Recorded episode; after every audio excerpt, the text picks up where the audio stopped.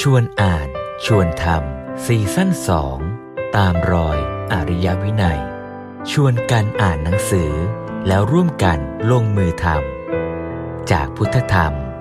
สู่การจัดตั้งวางระบบสังคม เพื่อการพัฒนาอย่างยั่งยืนสู่ความเป็นอริยะ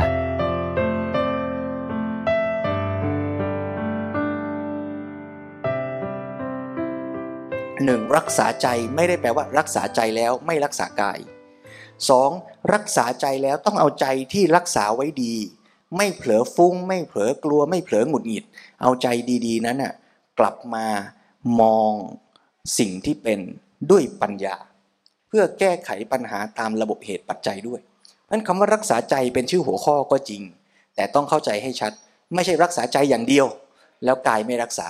ไม่ใช่รักษาใจอย่างเดียว ยิ้มไว้ยิ้มไว้ แต่ว่าไม่ได้กลับมาใช้ปัญญาพิจารณา หาเหตุปัจจัย ปัญหาก็ไม่ถูกแก้ แต่รักษาใจสำคัญไหมสำคัญ นอกจากเราจะชวนอ่านให้อ่านหนังสือเรื่องรักษาใจยามป่วยไข้แล้วเนี่ยเรามาชวนทำคือกรุณาเริ่มรักษาใจเสียตั้งแต่วันนี้ อย่ารอให้ป่วยให้ไข้แล้วค่อยมารักษามันจะไม่ทัน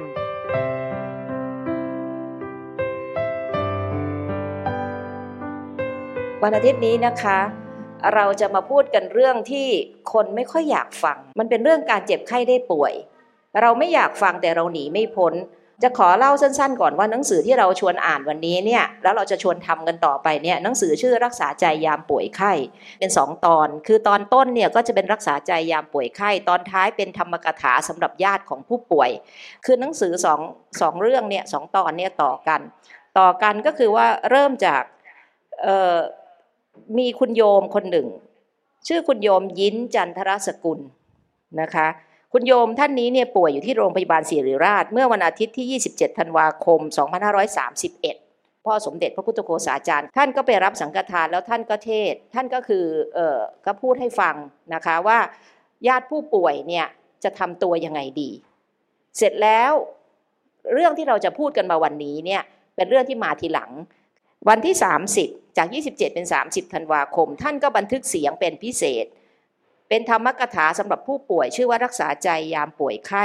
สำหรับให้คุณโยมยิ้นจันทรสกุลเนี่ยได้ฟัง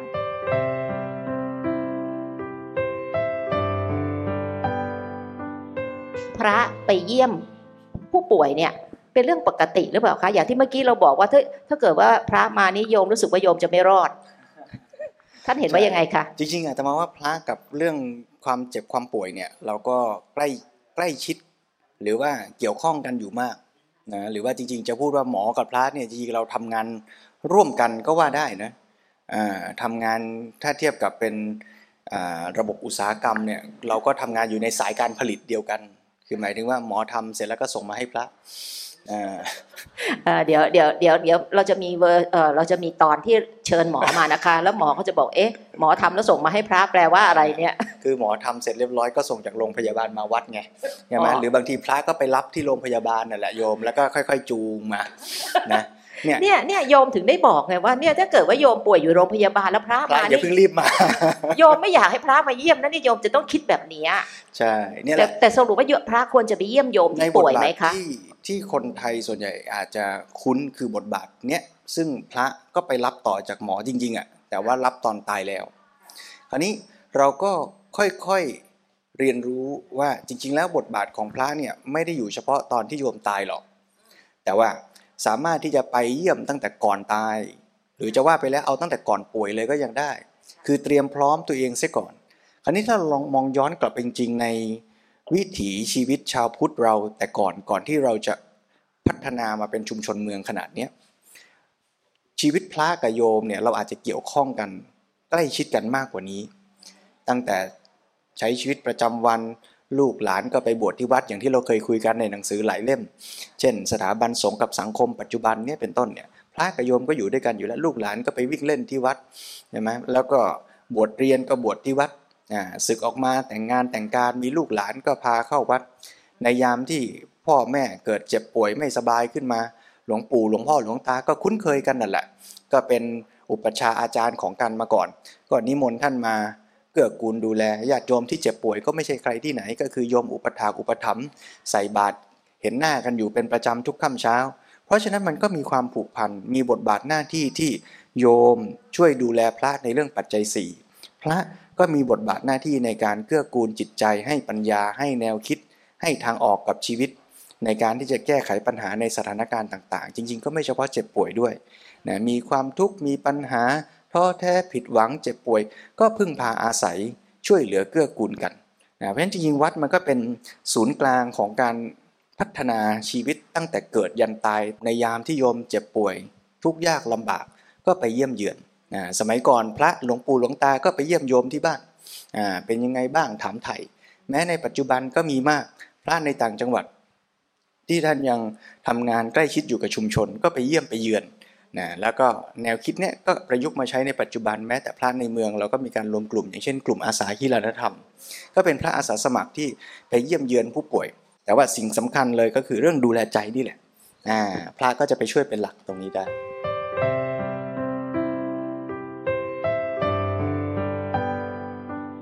พระไปช่วยดูแลใจของญาติโยมได้ ทั้งญาติโยมที่ไปเฝ้าไข้และญาติโยมที่เจ็บป่วย ทีนี้เราก็จะต้องถามว่า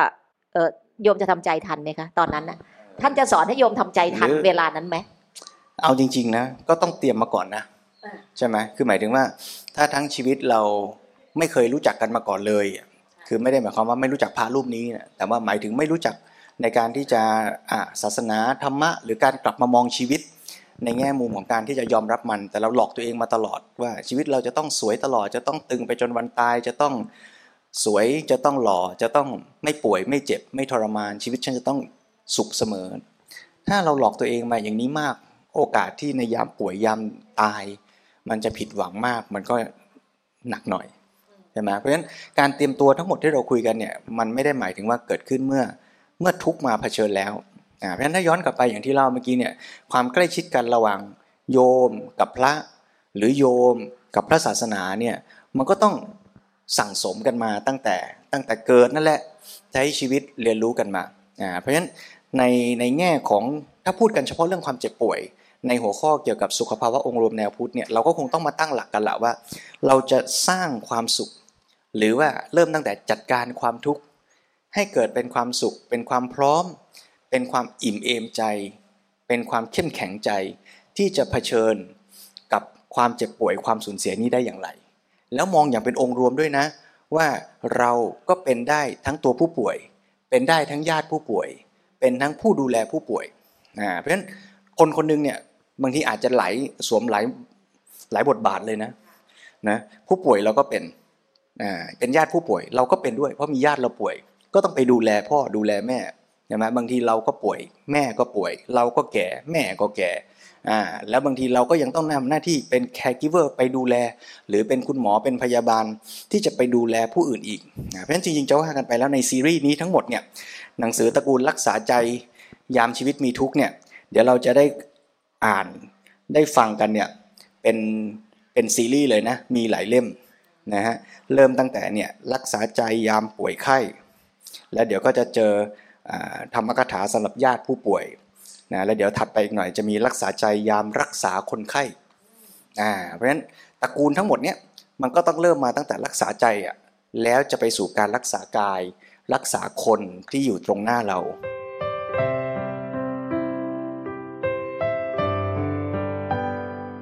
ตามความเป็นจริงคือเราป่วยทุกวันแหละ เราไม่ได้เราไม่ได้ป่วยแบบว่าต้องเข้าโรงพยาบาลถึงจะเรียกว่าเป็นผู้ป่วยนะคะ คือเดี๋ยววันนี้เนี่ยตากแดดมากไปอาจจะปวดหัวหน่อยนึง ตัวร้อนหน่อยนึงเออเราก็ป่วยแล้วนะ แต่ปัจจุบันเนี่ยพอเราป่วยปั๊บหันมาหาเลยนี่อัธจารีปูเขาเป็นเภสัชกรเออวันนี้อัธจารีป้าผ่องปวดหัวเออยาอะไรดี เอาแบบว่ากินปุ๊บหายปั๊บตัวร้อนยาอะไรดีกินปุ๊บหายปั๊บ เอาเอาสถานการณ์จริงเลยไหมคะ เอาเลยเภค่ะสัชเภสัชป่วยเป็นโควิดอ่าดีมากเภสัชก็ป่วยได้นะคะเภสัชก็ป่วยได้แล้วตอนป่วยอะค่ะก็ก็มีอาการค่อนข้างหนักอ่าก็คือมีอาการตอนนั้นไปทำทำไปทำเวรที่ร้านยา ซึ่งมีอาการเริ่มน้องที่ที่ร้านยาไอมาก แล้วเราก็รู้สึกว่า เอ้ย พอกลับมารู้สึกตังหงิดตังหงิดทำไมมันมีอาการคันคอไอขนาดนี้นะไม่ไม่ค่อยเป็นเสร็จแล้วตื่นเช้ามาอีกวันหนึ่งเสียงเปลี่ยนพอเสียงเปลี่ยนเท่านั้นแหละวันนั้นคิดว่าเออตามปกติจะมาวัดใช่ไหมคะวันนั้นเสียงเปลี่ยนรู้สึกว่า เอ๊ก่อนจะไปวัดตรวจก่อนดีกว่า ถ้าเกิดเอาเชื้อไปแพร่ที่วัดพระท่านคงแย่แน่น่าดูเลย ก็เลยตรวจพบว่าขึ้นค่ะ ตอนตอนแรกต้องบอกอย่างนี้ ตรวจที่จมูกไม่ขึ้น เพราะอาการมันไม่ได้มีที่จมูก ไม่มีน้ำมูก แต่มีอาการที่คอก็เลยตรวจคออีกจุดหนึ่งพบว่าที่ที่คอเป็นโพซิทีฟแต่ที่จมูกเนี่ยเป็นเนกาทีฟ ก็เลยพบว่ามีเชื้อแหละ ก็รักษาตามอาการเลยค่ะ กินฟ้าทลายโจร เพราะว่าเราไม่ได้เป็นกลุ่มโรคที่มีโรคแทรกซ้อนหรือโรคที่จะต้องทานยาใช่ที่ที่จะต้องทานยาที่เป็นเป็นยาต้านไวรัสอย่างเงี้ยค่ะ ทีนี้ก็เลยเลือกกินฟ้าทลายโจรกินไปได้สองวันครึ่งจะเข้าวันที่สามอาการไม่ดีขึ้นเป็นหนักเจ็บคอจนกระทั่งเสมหะเปลี่ยนเป็นสีเขียว ก็ต้องกินยาฆ่าเชื้อแล้ว ก็ไปกิน อะม็อกซิซิลินค่ะ แต่โชคดีเป็นเด็กวัด ตอนนั้นรู้สึกตอนที่เป็นไข้นะคะ ตอนที่มีอาการเจ็บคอเสียงไม่มีไอมากอย่างเงี้ย ก็ตอนนั้นรู้สึกอย่างอย่างหนังสือหลวงพ่อบอกเลยค่ะ เวลาเราที่มีภาวะของการป่วยทางกาย มันจะทำให้ใจป่วยตามมา ตอนนั้นอะใจหดหูท้อแท้ในชีวิตเลยค่ะ รู้สึกทำไมมันต้องเกิดกับเราด้วยนะ แล้วก็ โปรเทคตัวเองดีมาตลอดกินวิตามินซีกินสังกะสีกินทุกอย่างเลยนั่นน่ะสิเราเป็นผู้มีความรู้นะคะ เราเป็นเภสัชกรเราไม่ควรจะป่วย ยิ่งถ้าเราเป็นหมอเรายิ่งไม่ควรจะป่วย มันจะมีไม่มันจะมีความคิดอย่างนี้ไง แล้วเอ๊ะเรามีความรู้นี่ เราระวังตัวทุกอย่างแต่ป้องเรากันก็ตัวป่วยขนาดได้นี้ก็ยังติดอะไรอย่างเงี้ยค่ะ ตอนนั้นก็เศร้าแล้วก็รู้สึกว่า ถ้าถ้าอยู่บ้านอุ้ยคุณแม่จะประคบประหงมทำ โจ๊กใส่ขิงอะไรอย่างงี้มาให้ทาน พออยู่หอเท่านั้นแหละ วันแรกก็ทำกับข้าวกินเอง โอ้ทำผัดกะเพราป่วยแล้วไม่มีคนดูแลไม่มีใครเห็นใจ ทุกข์ซ้ำซ้อนค่ะ ใช่ใช่ค่ะป้าผ่องตอนนั้นอะ ก็วันแรกก็ยังโอเคอยู่นะคะทำผัดกะเพรากินกินได้ดีมากเลยวันที่สองอาการเริ่มหนัก กินอะไรไม่ลงอยากแต่จะนอนอย่างเงี้ยค่ะ วันที่สามเริ่มเริ่มหดหูเศร้าส้อยอุ้ยทำไม ชีวิตเราโดดเดี่ยวอย่างนี้ ใครทำไมไม่มีใครมาดูแลเราเลยเราเจ็บอยู่อย่างเงี้ยนี่ถ้าเราตายไปใครจะรู้ไหมเนี่ย ปรากฏว่าเกิดอะไรขึ้น มีทิศที่วัดพระท่านก็ให้ให้ให้ทิศอะ เอายาไปให้ค่ะ แล้วก็เอาเสบียงไปให้โอ้ยตอนนั้นรู้สึกชื่นใจมากเลย แค่เจอเพื่อนเจอเออพาเป็นห่วง เอายาไปให้เนี่ย เราเป็นเภสัช มันเป็นอย่างนี้นะคะป้าผ่องแม้จะเป็นเภสัชเองอะ คิดว่า เอ้ย หายาอะไรทานได้ใช่ไหมคะแต่พอถึงเวลาจริง ๆอะการที่มีคนจ่ายยามาให้กลับรู้สึกดี คือเรารู้สึกว่า โอ้ตอนเราไม่สวยก็มีไม่ไม่สบายป่วยก็มีคนดูแลดีจังเลยอะไรอย่างเงี้ยค่ะมันมันกลับไปโหมดที่ไม่ได้ยึดว่าตัวตัวเราเป็นเภสัชเนาะมันกลับไปโหมดผู้ป่วย แล้วตอนนั้นก็มีความรู้สึกดีมากเลยพาก็ถามเป็นยังไงบ้างอะไรอย่างเงี้ยค่ะ เพื่อนทิศต่างๆ ก็เออดูแล ตอนนั้นน่ะมีความรู้สึกรู้สึกรู้สึกมีความสุขมากเลยนะคะ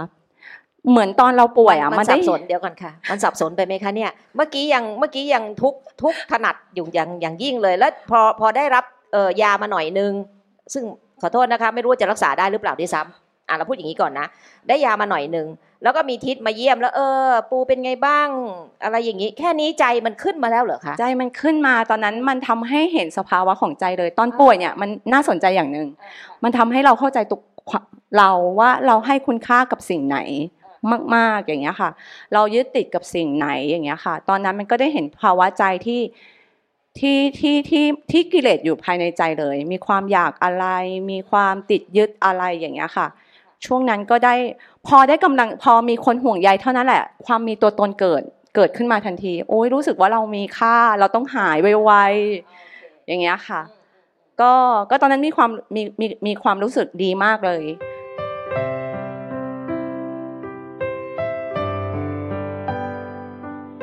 คือคือพอเราพูดถึงเรื่องของกายกับใจเนี่ย เราเราพอเราสังเกตเราจะพบว่ามันเกี่ยวข้องสัมพันธ์กันแน่เนาะแล้วพอเราพูดเรื่องรักษาใจยามป่วยไข้เนี่ยต้องต้องตกลงกันให้ชัด เข้าใจกันให้ชัดก่อนนะว่า เวลาเวลาพระหรือคนที่ทำงานเน้นทางด้านจิตใจจิตวิญญาณ เราพูดเรื่องการรักษาใจเนี่ยมันไม่ได้แปลว่า รักษาใจ แปลว่าไม่รักษากายนะ หรือไม่ได้แปลว่า รักษาใจแล้ว มันก็เลย กายหายไปเลยโดยอัตโนมัตินะ มันต้องแยกเหตุปัจจัยให้ชัดนะ คือการเจ็บป่วยทางกายที่เป็นผลมาจากใจ ก็มีอ่าโยมเคยเป็นมากบางทีเราเครียดมาก ใจเต้นเร็ว หรือบางคนเครียดโกรธจนกระทั่งหัวใจเนี่ยหยุดทำงานไปเลยเนี่ยก็มีนะนะหรือบางทีเอาง่าย ๆ แค่เราตื่นเต้นตกใจเนี่ยเลือดลมชีพจรก็เพิ่มขึ้น หน้าตาแดงเหงื่อตกเหงื่อออก นี่แสดงว่าใจมันก็ไปมีผลต่อกาย ตรงๆเลยนะเรียกว่าที่กายมันเป็นอย่างนั้นเหตุปัจจัยหลักๆก็คือใจอะเพราะฉะนั้นอย่างเงี้ยเราจัดการที่ใจได้เนี่ยกายมันก็ทุเลาเบาลง หรือบางทีนั่งทำงานเครียด พอเครียดปุ๊บเกร็งไหลยก เกิดอาการตัวเกร็งปวดเมื่อยอ่าอย่างเงี้ยถ้าเราสามารถรู้เหตุปัจจัยได้ว่าอ๋อกายมันป่วยเพราะใจเป็นอย่างนี้ เราจัดการใจได้กายมันก็บรรเทา แต่ว่าไออาการเจ็บป่วยทางกายเนี่ยมันไม่ได้เกิดจากใจเป็นปัจจัยเดียว บางทีมันเกิดจากอาหารก็มีอ่ากายป่วยเพราะอาหาร เช่น ทานอาหารที่มีเชื้อโรคเข้าไป ท้องเสียอ่าแล้วจะบอกว่าโอ้ท้องเสียปุ๊บให้นั่งสมาธินะ ใจนิ่งแล้วเดี๋ยวท้องเสียมันจะหายไอ้อย่างนี้เนี่ยมันก็ไม่ตรงเหตุปัจจัยนะ คือโรคทางกายนั้นเกิดจากเหตุอะไร ก็ต้องรักษาตามเหตุปัจจัยนะ เพราะฉะนั้นการที่เราพูดว่าการจัดการปัญหาแนวพุทธเนี่ยไม่ได้หมายความว่าอะไรอะไรเกิดขึ้น ก็ทิ้งมันไปแล้วมารักษาใจ แล้วทุกอย่างในโลกเนี้ยมันจะดีเองอะอย่าเข้าใจว่าหนังสือเล่มนี้จะพูดบอกเราแบบนั้นนะ อย่าเข้าใจชื่อหนังสือว่ารักษาใจยามป่วยไข้ แปลว่าป่วยแล้วให้มารักษาใจเท่านั้น อย่างเดียวอย่างอื่นไม่ทำไม่ใช่ แต่ว่ามันต้องไปหาเหตุปัจจัยว่าไอ้ที่เจ็บป่วยไข้ร่างกายไม่สบายนั้นเนี่ยเกิดจากเหตุอะไร เกิดจากใจ เกิดจากอาหาร เกิดจากอุตุ สภาพดินฟ้าอากาศร้อนไป หนาวไปเย็นไป หรือว่าเกิดจากพฤติกรรม การกระทำของเราเอง เป็นคนสูบบุหรี่บ่อย หรือว่าเป็นคนประมาทพลาดพลั้งเดินเตะนู่นเตะนี่ อะไรอย่างนี้เป็นต้นนะเพราะฉะนั้นเหตุปัจจัยทั้งหลายเหล่านี้เราก็ต้องเข้าใจด้วย แล้วเราในฐานะที่เป็นเจ้าของชีวิตเนี่ยบางทีเราไม่ได้รู้จักชีวิตเราดีละเอียดถี่ถ้วน เฉพาะไอ้ฝั่งร่างกายเนี่ยนะเราก็ไม่ได้รู้ว่าตกลงกระเพาะเราอยู่ตรงไหนอ่าแล้วมันเวลามันปวดแบบนี้มันปวดที่กระเพาะหรือปวดที่ไส้ติ่งหรือปวดที่ลำไส้เราไม่เก่ง เราไม่รู้ เราก็เลยเอาความสามารถเนี้ยไปฝากไว้ที่คุณหมอ แล้วก็หวังว่าคุณหมอเนี่ย คุณเภสัชกรเนี่ย คุณพยาบาลเนี่ย จะสามารถจัดการร่างกายเราได้ เราก็เลยเหมือนกับเอาความเจ็บป่วยทางกายเนี่ยไปฝาก ฝากความหวังไว้ ฝากศรัทธาไว้ จะเป็นคุณหมอแผนปัจจุบัน คุณหมอแผนจีน เพื่อนที่รู้จักคุณหมอแผนจีน อะไรก็แล้วแต่ เราก็เลยศรัทธา เพราะเราไม่รู้ชัด เราก็ไปฝากความช่วยเหลือนี้เอาไว้ เพราะฉะนั้นเมื่อเราเจ็บป่วยเราก็เลยไปหาคุณหมอไปหายาที่เราเชื่อว่าจะช่วยรักษาเราได้ คราวนี้เมื่อการไปเชื่อเนี่ยก็อยู่ที่ว่าสิ่งที่เราเชื่อนั้นจริงหรือไม่จริงอีกขั้นหนึ่งอ่าถ้าเราไปเชื่อ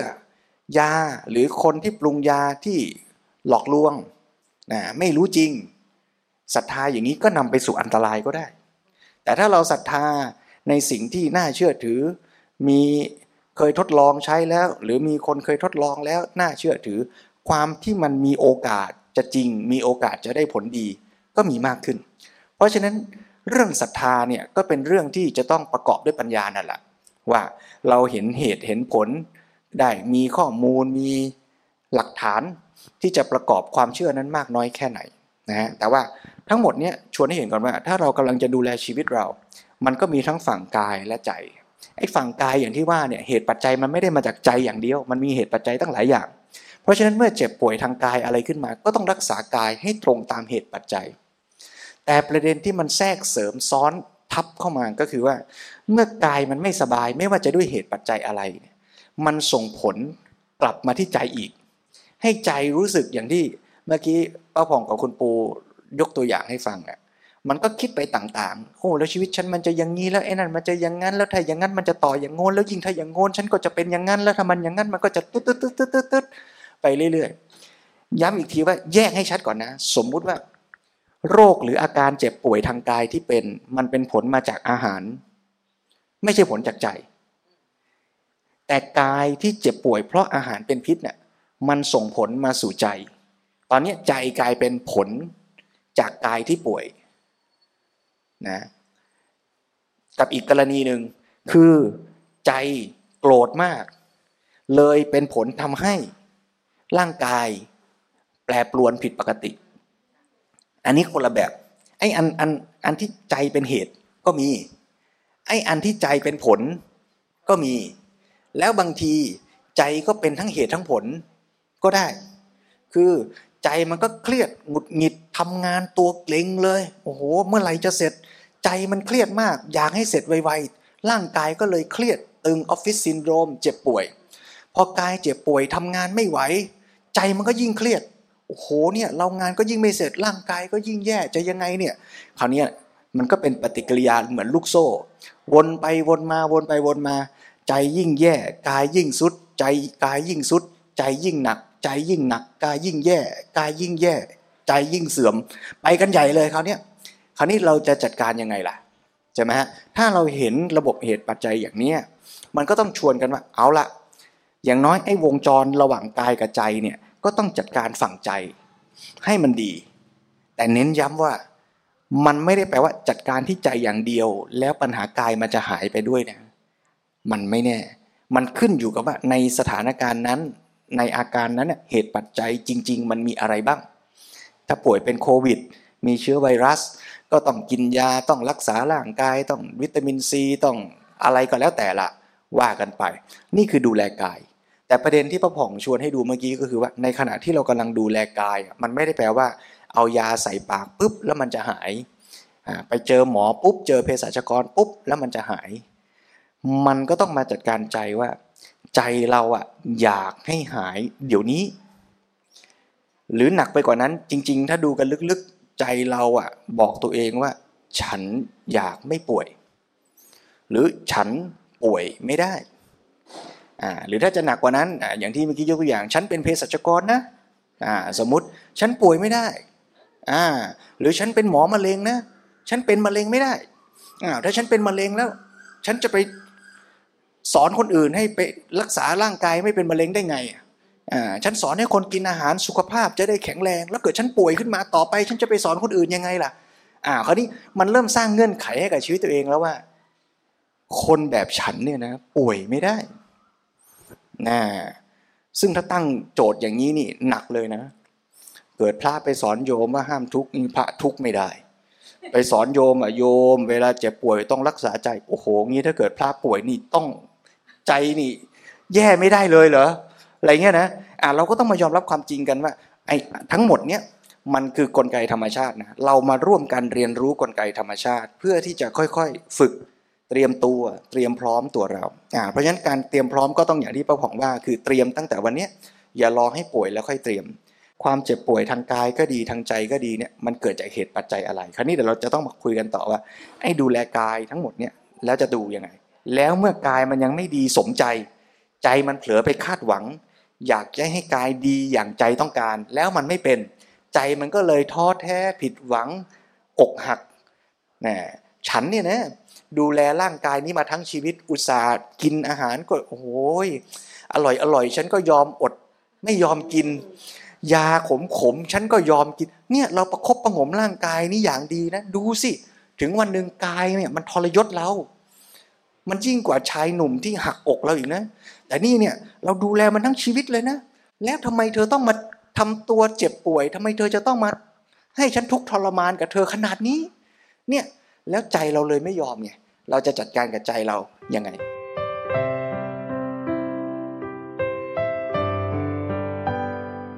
คือบางคนเนี่ยอย่างที่พระอาจารย์พูดนั่นแหละ ดูแลร่างกายมาอย่างดีมาก แล้วก็เป็นคนที่แบบ เกิดมาก็สวยฉลาดเก่งทุกสิ่งอัน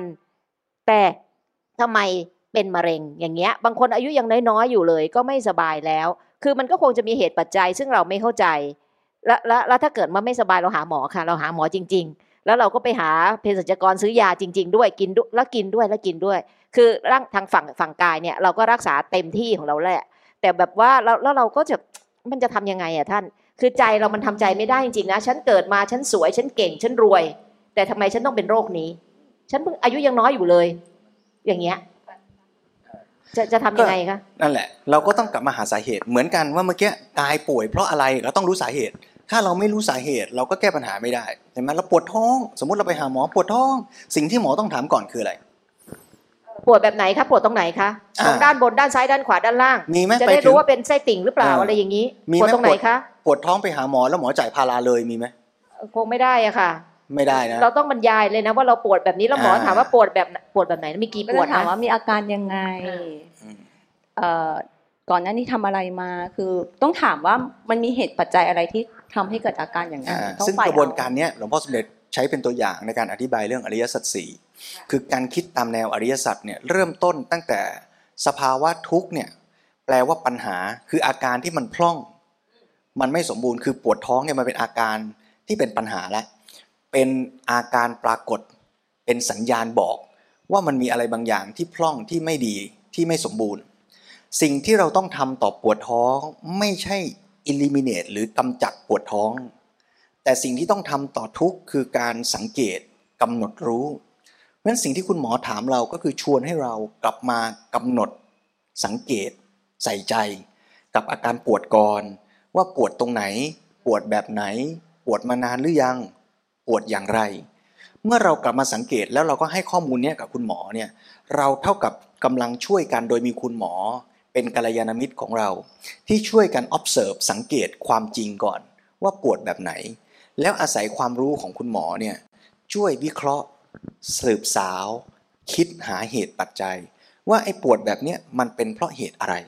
ก็จะค่อยๆ รู้อย่างสมมติป้าผ่องว่าเมื่อกี้อ๋อปวดแบบนี้ตรงนี้อย่างนี้อย่างนี้เนี่ยสาเหตุมาจากไส้ติ่งอักเสบเมื่อเรารู้สาเหตุว่าไส้ติ่งอักเสบสิ่งที่เราจะทำคือกำจัดปวดท้อง หรือกำจัดการอักเสบของไส้ติ่งเอ่อถ้ามันแค่อักเสบน้อยๆนี่เขาจ่ายยาได้ใช่ไหมอ่าเอ่อแต่ถ้าสมมติมากๆเนี่ยคือคืออันนี้ประสบการณ์ตรง คุณแม่ของโยมนี่แหละค่ะเอ่อปวดท้องแบบว่าเป็นวันอะแล้วก็ในที่สุดไปหาหมอเขาบอกว่าไส้ติ่งแตกช้าไปนิดนึงคือถ้าคือถ้าไส้ติ่งแตกนี่คือต้องผ่าอย่างเดียวเลยค่ะแล้วต้องตัดตรงนั้นออกตัดไอ้ไส้ติ่งนั้นทิ้งไป แล้วยังต้องมารักษาแผลเป็นอีกนานมากเพราะมันมันจะเป็นหนองเป็นอะไรพวกเนี้ยก็คือต้องรักษาให้มันคือแสดงว่าต้องเป้ากำหจัดมายสาเหตุก่อนค่ะ คือกำจัดที่สาเหตุคืออาการอักเสบหรืออาการไอ้ไส้ติ่งที่มัน คือมันเป็นต้นเหตุ เป็นต้นเหตุมันนั่นอักน่ะเสบตรงนั้น มันอักเสบที่ไส้ติ่ง เพราะฉะนั้นเนี่ยหมอก็บอกว่าแล้วเมื่ออันนี้รักษาไว้ไม่ได้ยังไงก็ต้องตัดทิ้ง แล้วเมื่อสาเหตุมันถูกกำจัดไป อาการอักเสบมันหายไปไอ้ปวดท้องอะมันมันก็ก็ไม่มีค่ะหายไปเอง มันหายไปมันก็แล้วไม่เกิดขึ้นถูกไหมเพราะฉะนั้นจริง ๆ แล้วอะบางทีคนเราอะ ไปมุ่งเมื่อปัญหามันปรากฏ เราไปพยายามจะ eliminate กำจัดให้ปัญหามันสิ้นซากไป โดยยังไม่ทันรู้ด้วยซ้ำว่าสาเหตุคืออะไร เราก็เลยเท่ากับไปจัดการที่ปลายเหตุอยู่ตลอดเวลา เราเศร้าโศกเสียใจที่คนรักไม่เป็นอย่างใจเรา แต่เราไม่เคยเข้าไปหาสาเหตุจริง ๆ ว่าไออาการผิดหวัง อาการที่ไม่ตรงใจกันไม่ถูกใจกันอะสาเหตุจริง ๆ มันคืออะไร เราทะเลาะกับเจ้านาย เป็นเพราะอะไร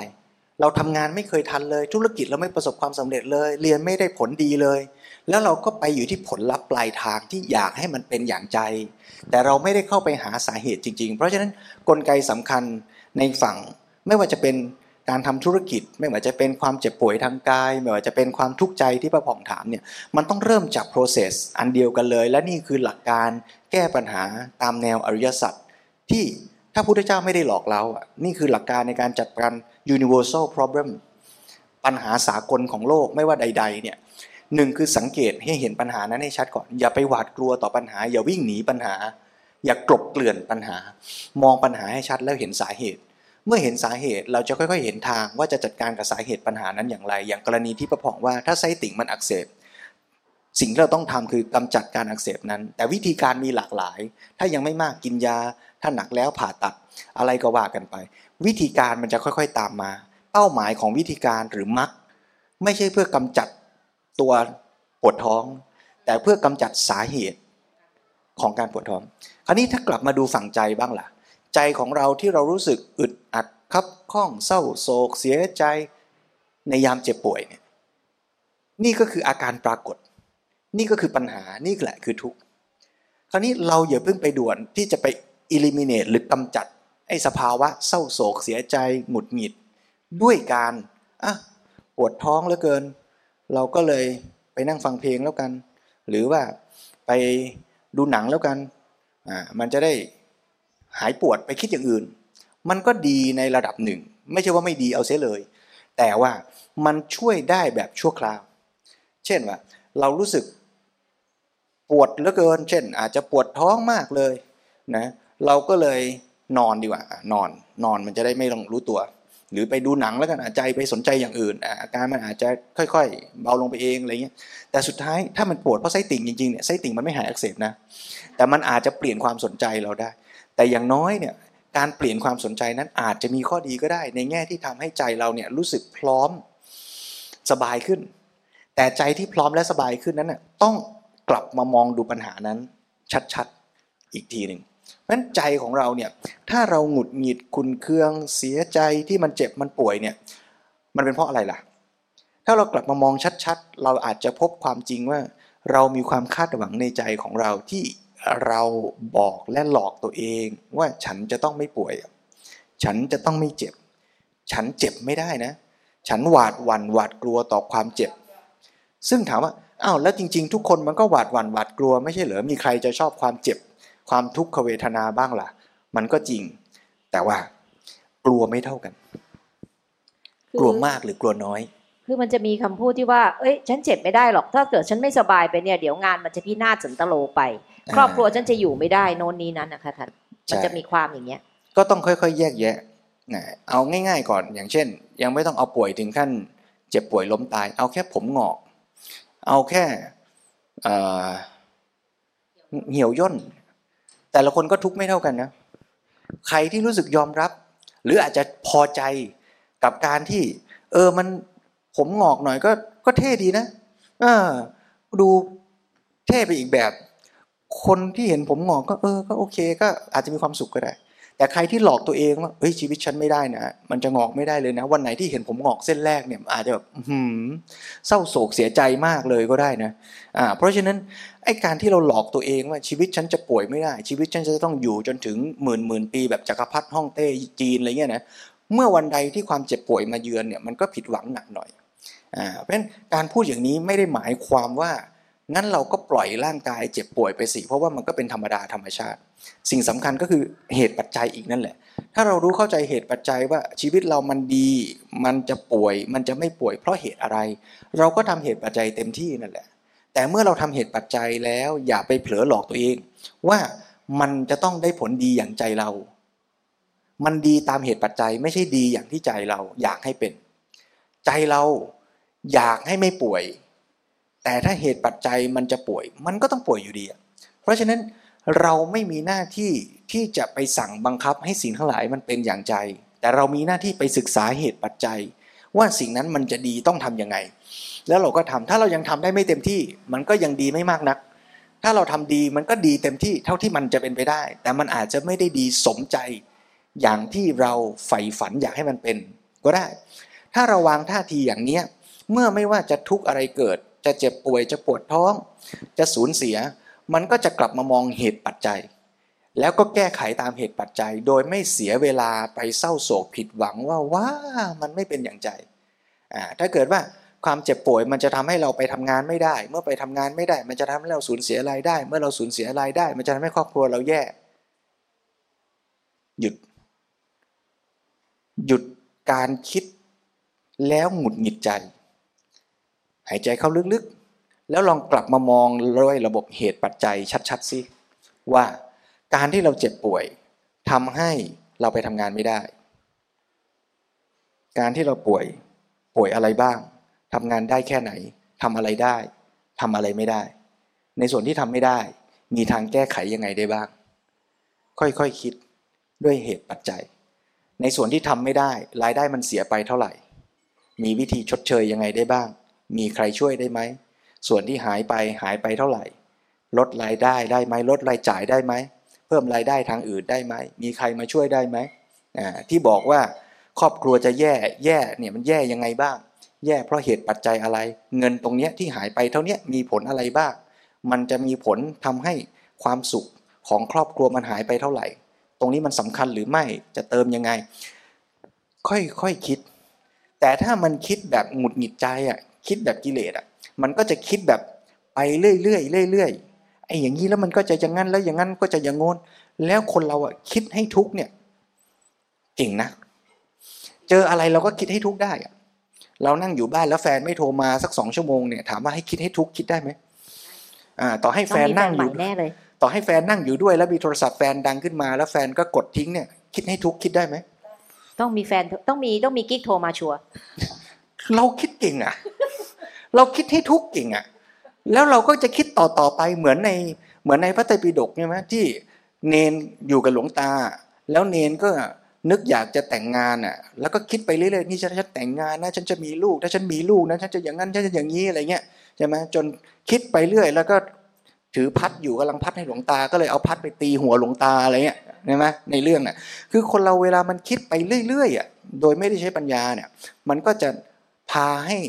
แนวโน้มมันจะไปทางกิเลสอะโลภะบ้างโทสะบ้างกลัวบ้างหงุดหงิดบ้างอะไรเงี้ยนั้นสิ่งที่ชวนก็คือแบบเราต้องกลับมาเริ่มรักษาใจตัวเอง แล้วสำคัญว่าการรักษาใจย้ำว่าหนึ่งรักษาใจไม่ได้แปลว่า รักษาใจแล้วไม่รักษากายสองรักษาใจแล้วต้องเอาใจที่รักษาไว้ดี ไม่เผลอฟุ้ง ไม่เผลอกลัว ไม่เผลอหงุดหงิด เอาใจดีๆนั้นน่ะกลับมามองสิ่งที่เป็น ด้วยปัญญา เพื่อแก้ไขปัญหาตามระบบเหตุปัจจัยด้วยเพราะนั้นคำว่ารักษาใจเป็นชื่อหัวข้อก็จริง แต่ต้องเข้าใจให้ชัด ไม่ใช่รักษาใจอย่างเดียว แล้วกายไม่รักษา ไม่ใช่รักษาใจอย่างเดียว ยิ้มไว้ยิ้มไว้ แต่ว่าไม่ได้กลับมาใช้ปัญญาพิจารณา หาเหตุปัจจัย ปัญหาก็ไม่ถูกแก้ แต่รักษาใจสำคัญไหมสำคัญ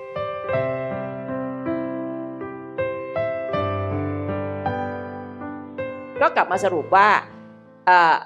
รักษากายเต็มที่นะคะ ตามเหตุปัจจัยของมัน รักษาใจก็ต้องทำอย่างที่หลวงพ่อสมเด็จเน้นไว้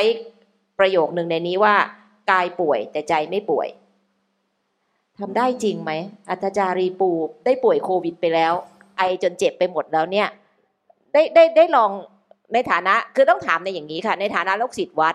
ลูกศิษย์วัด หนังสือหลวงพ่อก็อ่าน คือนี่ได้เป็นผู้ที่ได้เตรียมตัว เหมือนอย่างที่เมื่อเมื่อเราคุยในตอนต้นไงคะว่า อย่ารอจนเจ็บหนัก แล้วค่อยนิมนต์พระไป เราต้องเตรียมตัวตั้งแต่เรายังสุขภาพดีแข็งแรงดี ซึ่งอัตจารีปูก็เป็นตัวอย่างอันดีมากเลย เพราะว่าได้เตรียมตัวมานานแล้ว ได้เป็นลูกศิษย์วัดมานานแล้วหลวงหนังสือหลวงพ่อก็อ่านมาเยอะแล้ว แล้วก็ประสบเหตุเข้าจริง ๆ ก็คือป่วยอืมป่วยแล้ว ยาก็กินแล้ว แล้วใจเนี่ยใจเนี่ยมันแบบมันโอ้เป๊ะเลยได้เลยรักษาใจ ได้เลยมันก็ไม่ใช่เมื่อกี้ตอนแรกก็บอกว่าเอ้ยมันมีวูบวูบวาบๆตกมั่งฟูมั่ง และระยะที่แบบว่าไอทีทำไมต้องไอวะทำไมเราต้องไอวะถ้าคนอื่นก็เป็นโควิดก็ไม่เห็นไอหนักขนาดเราเอ๊ะทำเอ๊ะทำไมเราไออีกทำไมเราไออีกแล้วไอ้ช่วงอย่างนั้นนะคะใจตรงนั้นนะคะ คือเราจะไม่ถามว่าเออฐานะทางครอบครัวหรืออะไรเป็นยังไงนะ ก็มีมีเพื่อนสนิทมิตรสหายดูแลมีอาหารการกินพร้อมเนาะไม่ต้องไม่ต้องห่วงว่าเออในแง่ของว่าเอ้ยที่เราป่วยไปเดี๋ยวเราไม่มีตังค์ใช้อะไรอันนี้อันนี้อันนี้ตัดไป แต่เหตุปัจจัยตรงตรงหน้าเวลานั้นไอทีเจ็บทีใจเราเป็นยังไง รักษาได้ไหมจากประสบการณ์ตรง ตอนตอนไอใช่ไหมคะ ไม่เคยไออย่างกันมาก่อนเลย ไม่ไม่เคยไอจนกระทั่งเจ็บปอดมาก่อนเลย ตอนนั้นก็คิด อาการไอของการเจ็บปอดอมีเสมหะไหมไม่มีเสมหะก็ก็ลดความเสี่ยง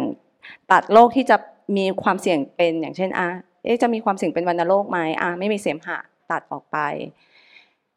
มีเลือดไหม เพราะว่าเรา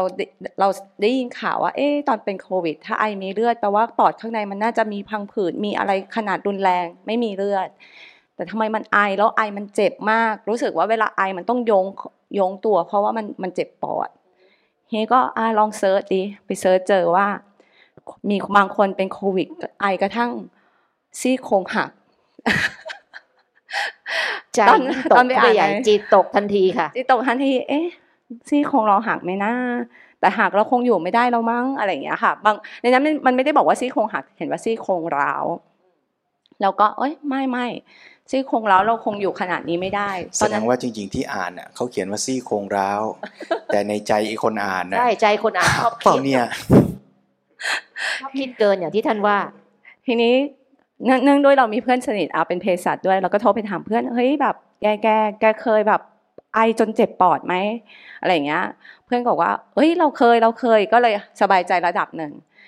แต่ภาวะอะมีเพื่อนมีเพื่อนร่วมทุกข์ ถูก ถ้าเรามีเพื่อนร่วมทุกข์เราเรารู้สึจะกสบายใจขึ้นเรารู้สึกว่าเราไม่แปลกแยกอ่ามีมันเป็นปกติคนอื่นเขาก็เป็นกันอ่าสบายใจไปเปลอดหนึ่งเสร็จแล้วผ่านไปได้เดือนหนึ่งเพื่อนที่สนิทดันมาป่วยแต่หายหายก่อนอ่าป่วยป่วยป่วยหลังเราแต่หายแล้วก็ไม่มีอาการเจ็บปอดเลยทีนี้เพื่อนก็เลยคุยกับเพื่อน เอะเพื่อนก็เริ่มเป็นห่วงเราเฮ้ยปู่แกเป็นได้เดือนหนึ่งละไม่จะโอเคเหรออะไรเงี้ย เราก็เริ่มคิด ตอนนั้นก็คิดว่าถ้า ถ้าปอดไม่เป็นพังผืดก็เป็นที่กล้ามเนื้ออ่าเพราะมันมีกล้ามเนื้อที่มันอาจจะไอมาก แล้วมันเกิดการอักเสบของกล้ามเนื้อ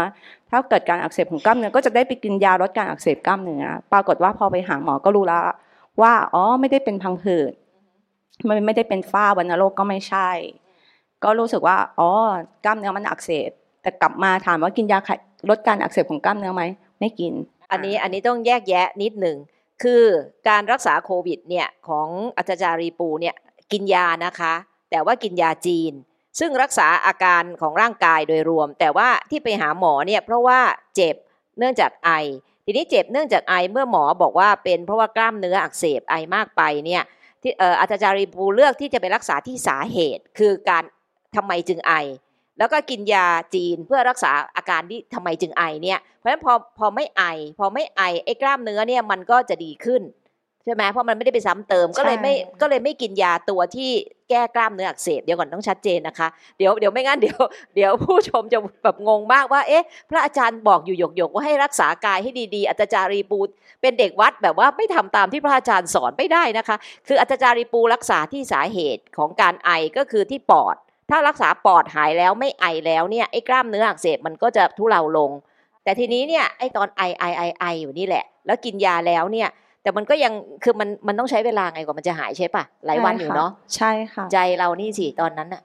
ตอนนั้นยังไงอะใจทำใจได้ไหม ใจมันมันดีขึ้นนะคะป้าผ่องอ่พอเรารู้พอเราก่อนหน้านั้นที่มันมีความเครือบแคลงสงสัยว่า เอ๊ะเราเป็นไร ทั้งทั้งที่บางครั้งเราก็มีสติกลับมายอมรับสภาพร่างกายที่มันจะต้องไม่เป็นดั่งใจเราอย่างเงี้ยค่ะ แต่มันก็จะแวบหนึ่งมันก็จะกลับมายึดตัวตนใหม่ใช่ไหมคะห่วงกายนี้ใหม่ แต่เมื่อไหร่ก็ตามที่เราได้ไปหาหมอเรารู้แล้วล่ะว่าอ๋อภาวะการไอของเรามันไม่ใช่ เป็นโรคอย่างที่เรากังวลอยู่อ่าก็คือความไม่รู้ของเรามันถูกคลี่คลายไปแล้วอย่างเงี้ยค่ะ เรารู้แล้วว่าต้นเหตุของอาการเจ็บเวลาไอเป็นเพราะอะไรเราก็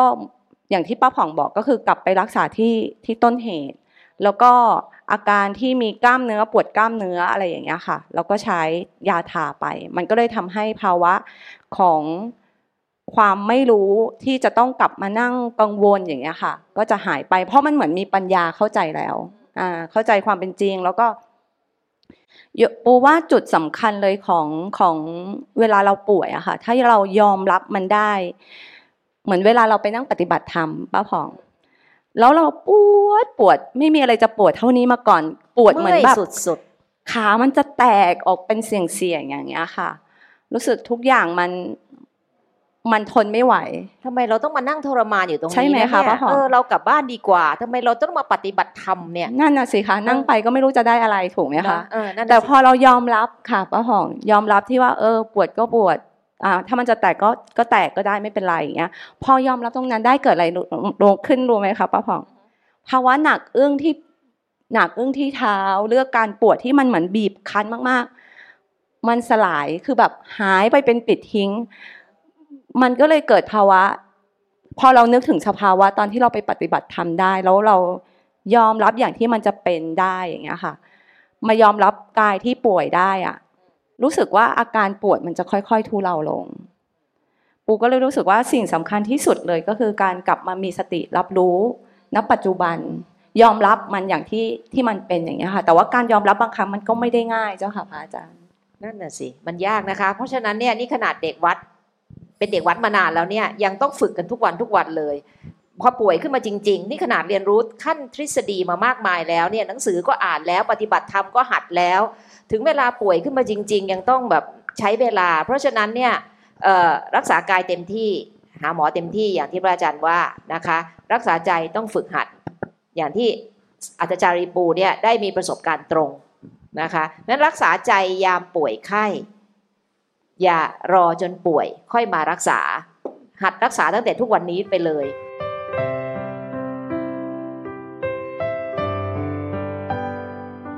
จริงก็เหมือนรักษากายนะ คือรักษากายเราก็ไม่อยากให้รอป่วยแล้วค่อยไปรักษาถูกไหมมันก็ต้องตั้งแต่เสริมสร้างสุขภาพ ออกกำลังกายกินอาหารให้แข็งแรง หรือแม้แต่ฉีดวัคซีน เพื่อให้มีภูมิคุ้มกันนะเมื่อในยามที่เจอเชื้อโรค มันก็จะได้ไม่เจ็บป่วยมาก หรืออาจจะไม่เจ็บป่วยเลย จิตใจก็เหมือนกัน ถ้าเราซ้อมไว้ เราฝึกเรื่องการมีสติ เราฝึกเรื่องการคิดในแง่ดี เราฝึกในการคิดหาเหตุผล ไม่คิดด้วยอารมณ์ ฝึกอย่างนี้ไว้ในวันที่เจอทุกข์มากระทบจริง ๆ รับแรงกระแทกหนักๆ มันก็จะพร้อมรับได้ดีขึ้นและมากขึ้น ถ้าฟังจากเรื่องหรือว่ากรณีศึกษาที่คุณปูเล่าให้เราฟังเนี่ยอาตมาเห็นว่ามีการรักษาใจ แล้วก็การใช้ปัญญา ในการที่จะจัดการกับปัญหา ช่ไหมรักษาใจเริ่มต้นยังไง รักษาใจคุณปูบอกว่าเนี่ยการที่มีคนมาเยี่ยมการที่เราได้ค่อยหยุดคิดตั้งสติ แทนที่จะคิดกังวลวุ่นวายไป พอตั้งสติได้ก็ไปหาข้อมูล ตั้งสติได้ไปตรวจให้รู้ชัด ตั้งสติได้ยอมรับความจริง มันก็จัดการกับปัญหานั้นมันมีสเต็ปใหญ่ๆสองอันที่อยากชวนให้โยมดูก็คือรักษาใจ แล้วก็ใช้ปัญญา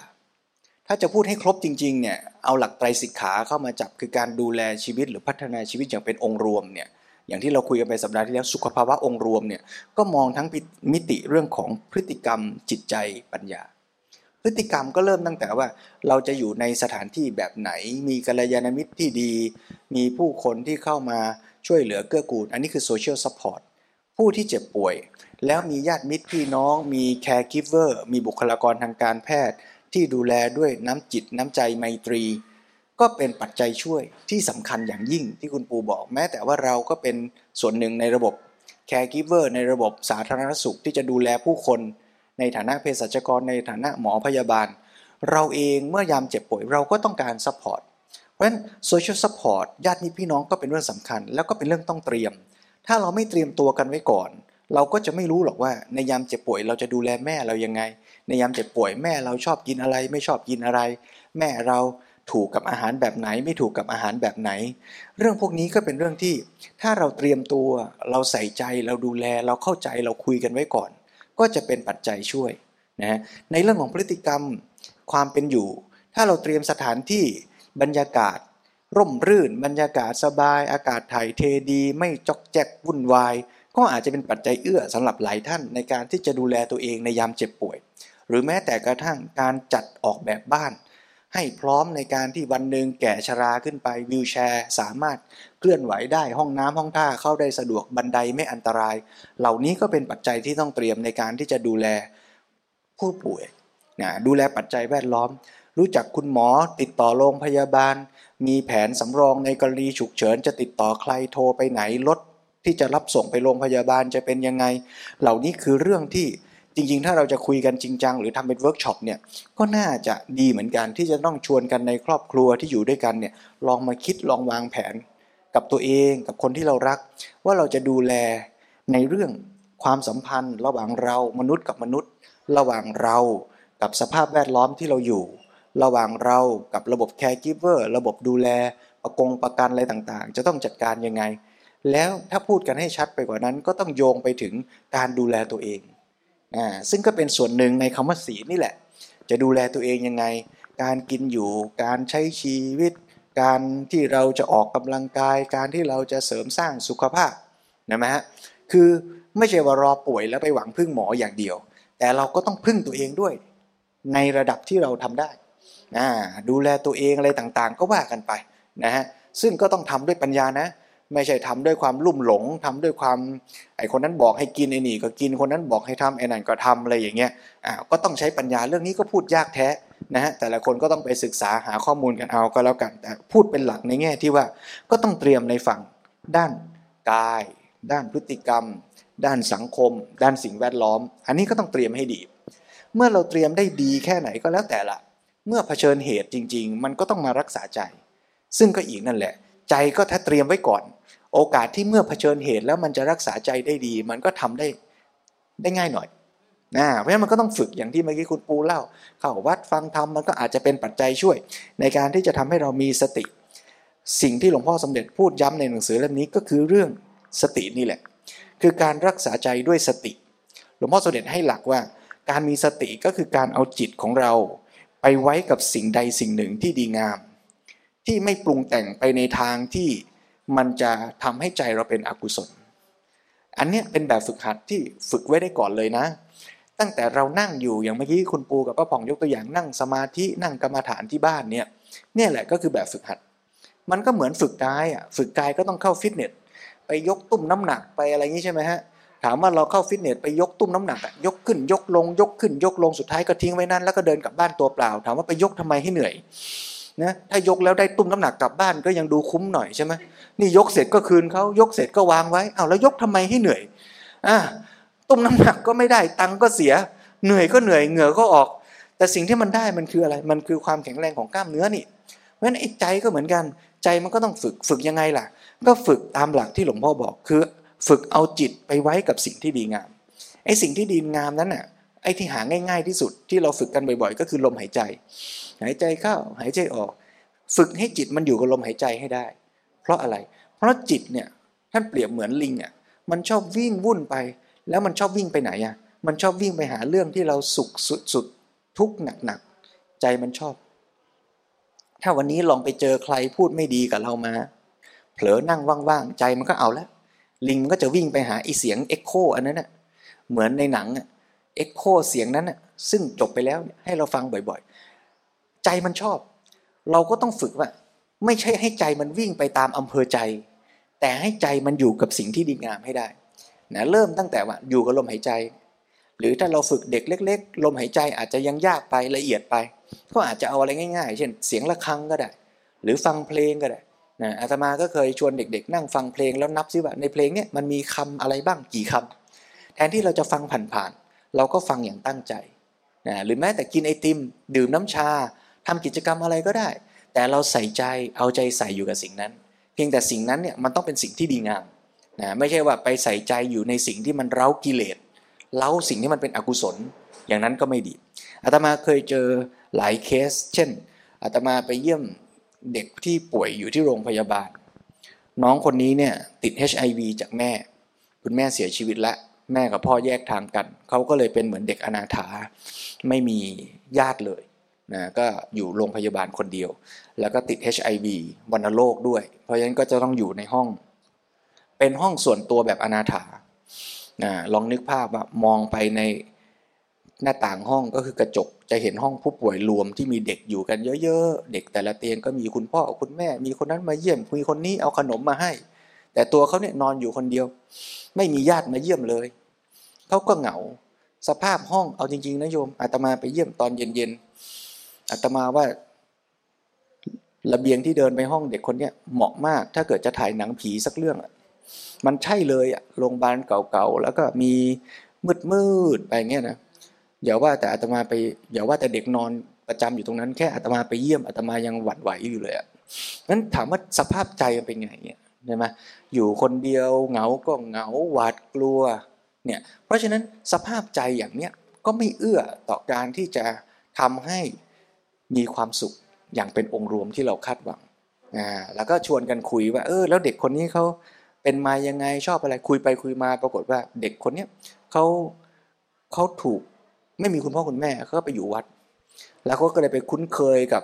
บทสวดมนต์ที่วัด ก็เลยชวนกันว่าเออถ้าเกิดเราสามารถปรับปรุงห้องนี้ให้มีเสียงสวดมนต์เอาพระพุทธรูปเอาภาพอะไรมาติด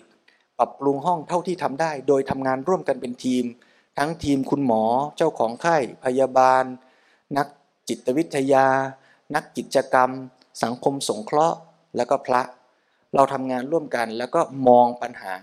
ร่วมกัน เราก็ค่อยดูว่าทำอะไรได้ เราก็เริ่มตั้งแต่เนี่ยจัดการสภาพแวดล้อมให้ดูดีขึ้น แล้วก็มาค่อยๆ จัดการที่ใจ การเข้าไปพูดคุย การเข้าไปสนทนา แล้ววันหนึ่งอาตมาก็เข้าไปเยี่ยม ปรากฏว่าวันนั้นเนี่ยวันโรคที่เขาเป็นเนี่ย มันมันมีผลทำให้กระดูกข้อศอกข้างขวาเนี่ยบวมบวมมากปวดมาก เด็กก็ไม่อยากคุยด้วย ในทีมงานที่เข้าไปเราก็ทำการพูดคุยหาลือเตรียมงานกันก่อนที่จะเข้าไปพบกับผู้ป่วย ก็คุยสถานการณ์อัปเดตกันก่อนว่าวันนี้น้องเป็นยังไงบ้างอาการเป็นยังไง เราควรจะทำแค่ไหน ก็ประเมินกันว่าวันนี้คงจะ คุยอะไรได้ไม่มาก ก็แค่เข้าไปเยี่ยมเยือน สิ่งที่เราทำได้ในวันนั้นก็คือเข้าไปให้กำลังใจในขณะที่เขากำลังปวดมาก แล้วลองนึกว่าถ้าเราปวดขนาดนั้นเน่ยเรารู้สึกยังไง เราก็จะรู้สึกปวดเหลือเกินทำไมมันต้องปวดขนาดนี้ แล้วถามว่าใจขนาดนั้นเนี่ยมันก็ไปทุ่มเทอยู่กับไอ้ศอกขวาที่ปวดปวดสิ่งที่เราพอจะทำได้ก่อนจากกันเย็นวันนั้นก็คือบีบมือข้างซ้าย ให้กำลังใจว่า วันนี้พระอาจารย์มาเยี่ยมนะ แล้วก็บอกหนูน้อยคนนั้นว่าเดี๋ยวพระอาจารย์ให้พรนะวันนี้เดี๋ยวพระอาจารย์จะเขียน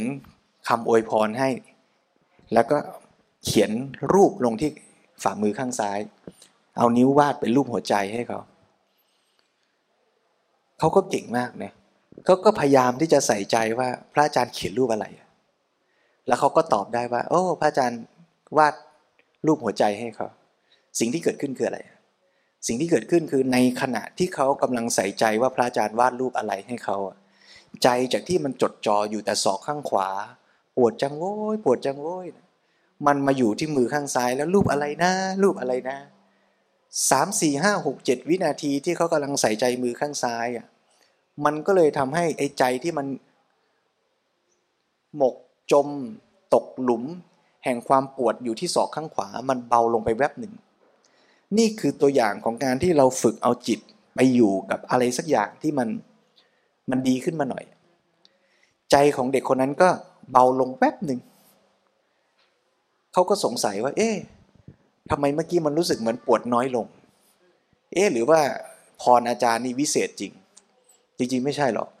มันก็คือธรรมชาติที่ใจไปจดจ่ออยู่กับสิ่งที่ดีงาม เมื่อเด็กได้ประสบการณ์จริง ๆ ว่า โอ๋อทำแบบนี้แล้วมันสบายขึ้นนะ ทำแบบนี้แล้วมันทุกน้อยลงนะทำแบบนี้แล้วมันดีนะเขาก็อยากฝึก เราก็ค่อย ๆ ชวนเขาทำแบบฝึกหัดที่ค่อยๆ ยากขึ้น challenge ขึ้น นานขึ้น ใจเขาก็มาอยู่กับสิ่งที่ดีงามมากขึ้นทีละหน่อย อีกเคสหนึ่งคุณแม่คุณย่าคุณคุณป้าไปเฝ้าคุณลุงที่โรงพยาบาล ก็คล้าย ๆ กัน คุณป้าคนนี้ก็บอกว่าโอ้โหเฝ้าลุงมาเนี่ยสามเดือนแล้ว เครียดทุกวัน อย่างที่ป้าผ่องว่าเลยเนี่ยถ้าเกิดสามีเราตายไปนะจะยังไงค่ารักษาจะเท่าไหร่แล้วไปอยู่บ้านจะยังไงแกบอกว่าสามเดือนแกไม่เคยได้หยุดคิดเลย ยิ่งคิดยิ่งเครียด ยิ่งเครียดยิ่งคิด แม้แต่จะนอนยังนอนไม่ได้ ความคิดมันก็ยังตามเข้าไปถึงในความฝัน วันนั้นเรานั่งคุยสนทนาทำเป็นกลุ่ม ก่อนจากกันก็ชวนโยมฟังเสียงะระฆังบอกโยมตั้งใจฟังเสียงะระฆังนะ เดี๋ยวก่อนจากกันวันนี้เรา ทำใจสบายๆ ฟังเสียงะระฆังด้วยกันสามครั้ง แล้วก็ตีะระฆังเก่งเก่งเก่งสามทีในขณะนั้นน่ะใจของคุณป้าเนี่ยก็มาใส่ใจอยู่กับเสียงะระฆังอย่างที่พระบอก ป้าบอกว่า อู้ทำไมฟังะระฆังแล้วมันใจมันรู้สึกเบาจังเลย ไอ้ที่คิดสามเดือนเนี่ยมันหยุดคิดไปแป๊บหนึ่งเมื่อกี้เพราะไอ้เราคิดไม่หยุดนั่นใจเราเลยทุกข์มาก แต่หยุดได้แป๊บหนึ่งเนี่ยใจมันสบาย หลักการเดียวกันเลย ก็คือเอาใจที่มันวิ่งวุ่น มันเป็นลิงที่วิ่งไปหาความทุกข์วิ่งไปคิด ให้ใจมันวุ่นวายเหน็ดเหนื่อย ให้ลิงมันได้พักบ้าง ให้ใจมันได้พักบ้าง โดยเอาใจมามีสติอยู่กับสิ่งที่ดีงาม นี่แหละคือแบบฝึกหัดสำคัญของการรักษาใจด้วยสติ ให้ใจมาอยู่กับสิ่งที่ดีงาม คราวนี้เมื่อใจอยู่กับสิ่งที่ดีงาม สบายหน่อยละ ไม่ทุกข์ละยังไม่จบ อย่าไปเข้าใจว่า พุทธศาสนากำลังบอกเราว่า โอ้สามีสามีเราจะป่วยจะตายเป็นยังไง ช่างมัน กลับมาอยู่กับเสียงะระฆัง เฮ้อเฮ้อสบายจบอ้าวอย่างนี้เจ๊งเลย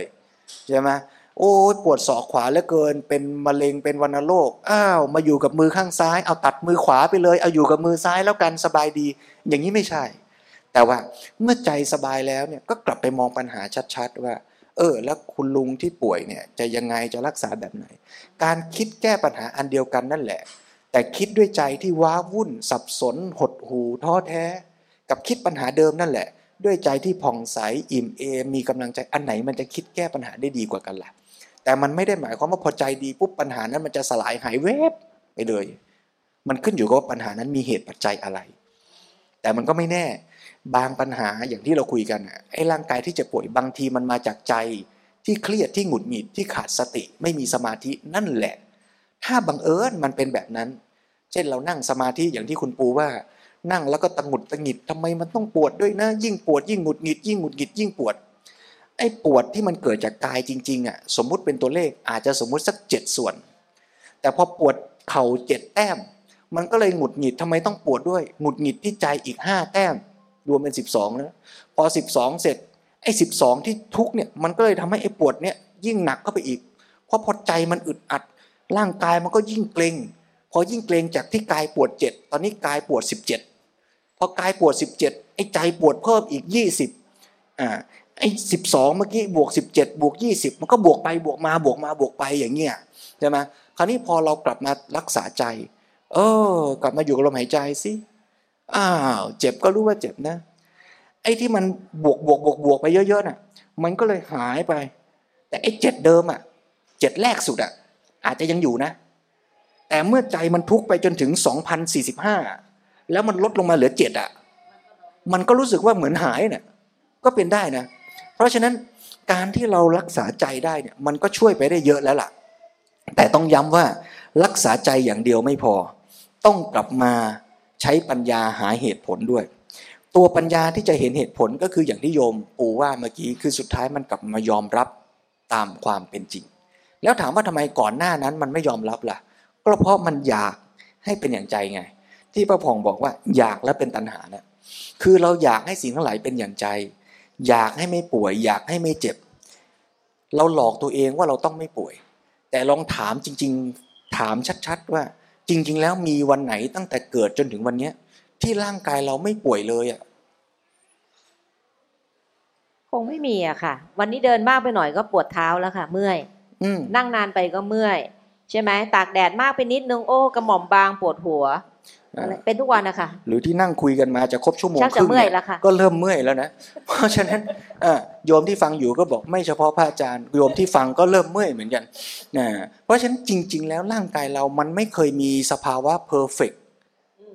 อย่างที่เราหลอกตัวเองว่าเราจะเป็นอยู่แต่ต้นอยู่แล้ว มันเหมือนกับเรากำลังวิ่งตามหาแล้วหลอกตัวเองว่าเราจะหาสิ่งสักอย่างหนึ่งซึ่งมันไม่เคยมีมาแต่ก่อน แล้วมันก็ไม่มีอยู่จริง ๆ แต่เราก็ยังวิ่งหาสิ่งนั้น แล้วเราก็ทุกข์เพราะเราหาสิ่งนั้นไม่เจอ สุดท้ายเราก็เขกกระโหลกตัวเองว่าเออถูกแล้วล่ะที่ไม่เจอเพราะมันไม่มีเว้ยเรากำลังหลอกตัวเองว่าเราจะหาสภาวะร่างกายที่ไม่เจ็บไม่ป่วยไม่ตาย ทั้งนั้นจริงๆมันป่วยมาตั้งแต่เกิด มันมีความทุกข์ทรมานไอ้ตอนเกิดถามว่าสุขและสบายนักเหรอถ้าสบายจะร้องไห้ทำไมดังลั่นห้องขนาดนั้น มันก็ทุกข์มาตั้งแต่ไอ้วันที่ออกจากท้องแม่ หรือดีไม่ดีทุกข์ตั้งแต่ตอนนอนขดอยู่ในนั้น 9 เดือนแล้วด้วยซ้ำละมั้ง เพราะฉะนั้นสภาวะทุกข์มันคือสภาวะธรรมชาติ ถ้าเมื่อไหร่เราวิ่งหนีมัน เราก็ทุกข์เพราะการที่หนีมัน แล้วหนีไม่สำเร็จเรื่อยไป สุดท้ายมันก็กลับมายอมรับความจริงว่าอ๋อมันเป็นมันป่วยได้อะร่างกายนี้มันป่วยได้ แต่ย้ำรอบที่ 72 แล้วมั้งว่าไอ้ที่ยอมรับว่าป่วยได้ ก็ไม่ได้แปลว่าปล่อยปละละเลย แล้วไม่ทำอะไร แต่ทำเต็มที่ แต่ทำแล้วอย่าไปหลอกตัวเองว่าจะไม่ป่วย กรณีที่อาตมาเจอก็คือว่าโยมคนหนึ่งมาที่วัด แล้วบอกว่าทุกข์ใจมาก เพราะตอนเนี้ยไปตรวจชิ้นเนื้อ หมอจะตรวจว่าเป็นมะเร็งหรือเปล่า ผลยังไม่ออกอีกเจ็ดวันจะรู้โอ้โหโยมทุกข์ล่วงหน้าไปสิบสี่วันแล้วค่ะ เออ ไอ้วันที่ก่อนผลจะออกอะ เครียดไหมโยมนอนไม่หลับแล้วค่ะแบบเนี้ย เออ มันจะเป็นเหมือนกับคำพิพากษา ที่จะตัดสินว่าเราจะป่วยไม่ป่วย ตายไม่ตายมะเร็งไม่มะเร็ง เครียดมาก ทั้งทั้งที่ร่างกายอะ ยังไม่ได้มีตรงไหนป่วยเลยนะ แต่ใจมันทุกข์ไปแล้วใช่จะทุกนอนไม่หลับไปจะเจ็ดวันนั่นแหละค่ะนอทุนกข์ไม่เพหลัราะบอะไร เพราะเราคิด เพราะเรากลัว เพราะเรากำลังคิดว่า ถ้ามันเป็นอย่างนั้นฉันแย่แน่แล้วใจเราก็บอกฉันไม่อยากเป็นอย่างนั้น ฉันอยากจะไม่เป็นฉันอยากจะอย่างนั้น ฉันอยากจะอย่างนี้ ทุกข์เนี่ย ตลกร้ายของเรื่องนี้ก็คือ พออาทิตย์หนึ่งผ่านไปอาตมาก็เจอโยมคนเดิม ถามว่าอ้าวโยมเป็นยังไง ผลออกยัง ออกแล้วครับ แต่ทำไมสีหน้าโยมไม่ดีเลยเป็นมะเร็งเหรอเปล่าครับอ้าวไม่เป็นมะเร็งน่าจะสบายใจทำไมยังดูหน้าเครียดๆหมอบอกว่าไม่เป็นครับ ผลตรวจไม่เป็นมะเร็ง แล้วผมก็ถามหมอว่า แล้วมันจะต้องยังไงต่อคือไม่เป็นนี่คือหายสนิทเลยไหมหมอบอกไม่นะ มันมันอาจจะเป็นเมื่อไหร่ก็ได้อ้าวซวยเลย ตอนแรกนึกว่าเจ็ดวันจบเรื่องนี้ คราวนี้หมอบอก มันเปิดเปิดเปิดปลายปลายเปิดเลยว่า เป็นเมื่อไหร่ก็ได้อ้าวอย่างนี้เครียดทั้งชีวิตเลย ไม่รู้สุดท้ายแล้วมันจะเป็นเมื่อไหร่ซวยเลยคราวนี้ เพราะฉะนั้นจริง ๆ แล้วที่ใจเราทุกข์เรายังไม่ได้ทุกข์เพราะเป็นมะเร็งนะ แต่เราทุกข์เพราะเรากลัวและเราไม่อยากจะเป็น แต่จริง ๆ แล้วมันเป็นได้ทุกเมื่อนะเพราะฉะนั้นแทนที่เราจะไปนั่งกลัวว่าเมื่อไหร่จะเป็น เรายอมรับไปเลยดีไหมว่า เราอาจจะเป็นเนี่ย แต่ตอนเนี้ยที่มันยังใช้ชีวิตอยู่ได้ทำอะไรได้ ก็ทำมันให้เต็มที่แล้วใช้ชีวิตปัจจุบันน่ะทำให้มันเต็มที่ซะแต่เตรียมตัวไว้เลยว่าไอ้เรื่องป่วยมันเกิดขึ้นได้เนี่ยเคสสุดท้ายที่อยากเล่าวันนี้คือตอนอาตมาไปฝึกงานสมัยที่เรียนชีวิตและความตายอยู่ที่มหาจุฬาฝึกไปเยี่ยมผู้ป่วยอ่าแล้วก็ฝึกอย่างดีเลยนะเรียนกับอาจารย์มาว่าเนี่ยเราจะต้องไปสนทนาอย่างนี้นะถ้าโยมมีปัญหาทางใจนะ จะต้องจัดการเรื่องความเครียดนะ จัดการเรื่อง ความคาดหวังนะเนี่ยอย่างที่เราคุยกันเนี่ยรักษาใจโยมนะแล้วก็มองปัญหาให้ชัดนะ ไปเจอคุณลุงคนหนึ่งจะเป็นโรคเกี่ยวกับเส้นประสาทแกบอกปวดทั้งตัวเลย ชนิดที่เรียกว่ากินยาอะไรก็ไม่หาย หมอบอกว่ายาไล่จากเบาไปหนักแล้วเนี่ยไม่หายเหลือตัวสุดท้ายแล้วตัวนี้รุนแรงมาก แต่ side effect ไม่รู้จะเป็นยังไงอันตราย จะเอาไหมคนไข้บอกเอาไม่รู้แล้วมันปวดเหลือเกิน ปวดทุกตรงไหนมีเส้นประสาทปวดหมด ยอมกินยาตัวนี้ พอได้ยาตัวนี้ไปเสร็จโอ้โหหายปวดจริง ๆ แต่ side effect คือคันคราวนี้แทนฮะตรงไหนมีเส้นประสาทคันทุกจุด อือแล้วพอคันขึ้นมานะมันคันเป็นพักๆพอคันขึ้นมานะลูกหลานต้องช่วยกันเอาไม้ พันผ้า แล้วถูทั่วตัวเลย เพื่อแก้คัน ทุกทรมานมากอาตมาไปเยี่ยมไม่รู้จะช่วยยังไง เรียนมาเนี่ยเรียนเรื่อง โยมเครียดพอจะหาทางแก้ได้ โยมคาดหวัง พอนึกออก โยมคันไม่ได้เรียนมา เอ๊จะแก้ยังไงต้องกลับไปหาอาจารย์ อาจารย์ ไปเจอโยมคันเนี่ย จะแก้ยังไงผู้ป่วยคันอาจารย์ถามว่าคันทั้งวันไหมเออกลับไปถามลุงลุงวันวันหนึ่งเนี่ยลุงคันอย่างนี้บ่อยไหมก็หลายครั้งเหมือนกันนะ เป็นสิบอะ โยมเออลุงแล้วเวลาคันทีหนึ่งคันนั้นไหมไม่แน่ไม่แน่บางทีก็แป๊บเดียวบางทีก็ห้านาทีสิบนาทีโอ้โหคันมากเลยอาตมาก็นึกในใจเออลองคูณดูสิถ้าถ้าวันหนึ่งคันสิบครั้งครั้งละสิบนาทีสิบคูณสิบร้อยร้อยหารหกสิบประมาณสองชั่วโมงไม่ถึงดี จะอาลุงแล้ววันหนึ่งมันมียี่สิบสี่ชั่วโมงลุงไอ้ไอ้ตอนที่คันเนี่ยโอเคทุกแน่แหละสองชั่วโมงแล้วอีกยี่สิบสองชั่วโมงนี่เป็นไงโอ้ยทุกกว่าไอ้สองชั่วโมงนั้นอีกนะเพราะไม่รู้มันจะคันขึ้นมาตอนไหนโยมเห็นไหมว่า จริง ๆ แล้วเนี่ย คุณลุงทุกสองตัวนะหนึ่งคือทุกเพราะคันกับสองทุกกลัวว่ามันจะคันเมื่อไหร่ไอ้ทุกเพราะคันน่ะแค่สองชั่วโมงต่อวัน แต่ไอ้ทุกว่ากลัวว่าเมื่อไหร่จะคันน่ะตลอดทั้งวันยี่สิบชั่วโมงที่เหลือไอ้คนที่ไปตรวจมะเร็งอะทุกเพราะมะเร็งยังไม่เกิด แต่ทุกเพราะกลัวว่าไม่รู้เมื่อไหร่จะเป็นมะเร็ง เพราะฉะนั้นสิ่งที่เราจะจัดการได้ก็คือจัดการอีความกลัวในใจเรานี่แหละ สิ่งที่เราจะฝึกได้สรุปวันนี้ก็คือหนึ่งรักษาใจด้วยสติ แปลว่าเอาใจมาอยู่กับปัจจุบัน อย่าเพิ่งไปคิดไปไกล อย่าเพิ่งไปลุงตายแล้วฉันจะอยู่ยังไงปวดแล้วมันจะแย่แค่ไหน เมื่อไหร่มันจะคันขึ้นมาอีก ผลตรวจวันไหนมันจะเป็นมะเร็ง คิดไปข้างหน้าแล้วทำอะไรไม่ได้ ทุกเปล่า ทุกฟรีๆไม่ได้อะไรขึ้นมาเลย เอาใจมาอยู่กับปัจจุบันอยู่กับสิ่งที่ดีงาม ถ้าเจ็บป่วยจริง ๆ นึกถึงสิ่งที่ดีงาม นึกถึงความดี นึกถึงสิ่งที่เราทำนึกถึงสิ่งที่เป็นกุศล ยกใจให้ดีขึ้น เมื่อใจดีมีกำลังเอาใจนั้นไปมองปัญหาที่เราเป็นจริง ๆ แล้วแก้ที่สาเหตุ สาเหตุไหนแก้ได้ แก้ทางอาหาร แก้ด้วยอาหาร แก้ด้วยการใช้ชีวิต เปลี่ยนวิถีชีวิต แก้ด้วยการรักษาใจให้ดี รักษาใจให้ดี มันก็จะเป็นการดูแลทั้งใจด้วยทั้งกายด้วย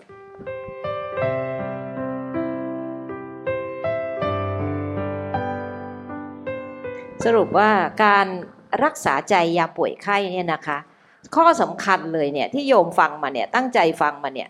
คือปัญหาใหญ่ ๆ เนี่ยนอกจากทางกายนะ อันนี้ที่เป็นเรื่องที่หมอต้องจัดการไปเนี่ยนะคะ โดยที่เราต้องบอกหมอด้วยนะว่าเราเจ็บอะไรเนี่ยปัญหาใหญ่มากเลยคือว่าเราอยู่แบบอยากอยากอย่างนั้นอย่างนี้อย่างโน้นซึ่งเป็นตัณหาเราต้องอย่าอยู่อย่างอยากเลยค่ะ เราจะได้ชีวิตเราจะได้ดีขึ้น ข้อหนึ่งข้อสองเราจะต้องอยู่กับปัจจุบัน ที่โยมฟังเนี่ยโยมจับความได้เลยว่าเนี่ยปัญหาที่มันเกิดขึ้นแบบซ้ำเติมปัญหาที่ทางกายของเราอยู่แล้วเนี่ยก็คือเราไม่ได้อยู่กับปัจจุบันเลย คือปัจจุบันเราอย่างที่พระอาจารย์ว่าเมื่อกี้นี่แหละ เราคันห้านาทีนี่แหละ แต่ไอ้ไอ้ไอ้ช่วงที่เราคาดหวังว่ามันจะคันอีก หรือว่าเราคาดหวังว่าเฮ้ยสักวันเราจะเป็นมันคือคือเขาเอาใจไปจับแล้วเขาก็ปรุงแต่งฟุ้งซ่านไป คือเขาไม่อยู่กับปัจจุบัน เขาก็เลยกลัวไปอีก นั่นแหละค่ะ อีกกี่ปีก็ว่าไปก็คงต้องทุกต่อไปถ้าเขาไม่ได้มาหัดรักษาใจ ก่อนจะป่วยไข้ด้วยซ้ำนะคะ เพราะฉะนั้นเนี่ยข้อสำคัญก็คือว่านอกจากเราจะชวนอ่านให้อ่านหนังสือเรื่องรักษาใจยามป่วยไข้แล้วเนี่ยเรามาชวนทำคือกรุณาเริ่มรักษาใจเสียตั้งแต่วันนี้ อย่ารอให้ป่วยให้ไข้แล้วค่อยมารักษามันจะไม่ทัน เพราะบางอย่างเนี่ยจริงๆ เรื่องนี้เราจะต้องฝึก ฝึกวันละนิดวันละหน่อยกว่าร่างกายเราจะแข็งแรงเนี่ยเราอุตส่าห์ไปเข้าฟิตเนสซะตั้งนาน ยกตุ้มน้ำหนักที่พระอาจารย์ว่าแล้วเอากลับบ้านไม่ได้ด้วยเนี่ยตั้งกี่วันกว่าเราจะมีกล้ามเนื้อเพียงพอให้ร่างกายเราแข็งแรง เพราะฉะนั้นใจของเราเนี่ยเราก็ต้องหมั่นรักษา มันมีอีกจุดหนึ่งนะคะพระผองจริงค่ะโยมเห็นด้วยเลยว่าเราต้อง ป้องกันกันก่อนด้วย อีกจุดหนึ่งที่ช่วงที่ป่วยเราจะเห็นได้จุดหนึ่งที่น่าสนใจ มีหนังสือหลวงมีตอนหนึ่งของหนังสือหลวงพ่อกล่าวไว้ว่าเออใจเป็นนายกายเป็นบ่าวใช่ไหมคะเพราะฉะนั้นสิ่งสำคัญสุดก็คือการรักษาแก่นของชีวิตก็คือกลับมารักษาที่ใจด้วยอย่างเงี้ยค่ะ ทีนี้จุดหนึ่งในการในช่วงที่ป่วยที่ปูเห็นได้เนี่ยคือเรื่องความสัมพันธ์เลยค่ะป้าพอง ปูรู้ว่าเรารู้ว่าใครรักเป็นห่วงเรามากโดยเฉพาะ เรารู้ว่าแม่รักเป็นห่วงเราใช่ไหมคะตอนนั้นตอนที่ปูป่วยอะปูไม่กล้าบอกแม่เลยนะว่าแม่แม่ปูป่วยโควิดนะคะอะไรอย่างเงี้ย ไม่กล้าโทรไปบอกแม่เลย เพราะว่าเรารับมือกับความคาดหวังของแม่ไม่ไหว เราเรารู้ว่าแม่จะแม่จะเป็นห่วงเรามากเลยแล้วเราไม่อยากเห็นแม่เป็นห่วงเรา เราไม่อยากเห็นแม่ทุกข์เพราะเราอย่างเงี้ยค่ะ แต่ตัวอย่างนี้ดีนะ แสดงว่าสิ่งที่พอเราป่วยจริง ๆ สิ่งที่เราห่วง เราห่วงคนที่รักเราคือญาติผู้ป่วยด้วย แล้วถ้าญาติผู้ป่วยไม่ได้เตรียมใจไว้ก่อน สุดท้ายมันก็กลับมารบกวนใจผู้ป่วยด้วย เพราะใจผู้ป่วยก็กังวลใจของญาติผู้ป่วย เพราะฉะนั้นการเตรียมตัวเรื่องนี้จึงไม่ใช่เตรียมแค่ตัวผู้ป่วย ที่จะรับกับตัวเองที่ป่วย ไม่ใช่เตรียมแค่กายและใจของเรา แต่มันจะต้องไปเตรียมกายและใจของญาติของเราด้วย ก็จะโยงต่อไปสู่เล่มหน้า พอดีเลยว่าจะต้องมารักษาใจของญาติผู้ป่วย เตรียมใจ ของญาติผู้ป่วยด้วย แล้วอย่างที่ว่าสรุปคือเตรียมต้องเตรียมองค์รวมนะ เตรียมตั้งแต่เรื่องศีล เรื่องความเป็นอยู่สิ่งแวดล้อม ความปลอดภัยของห้องน้ำที่บ้าน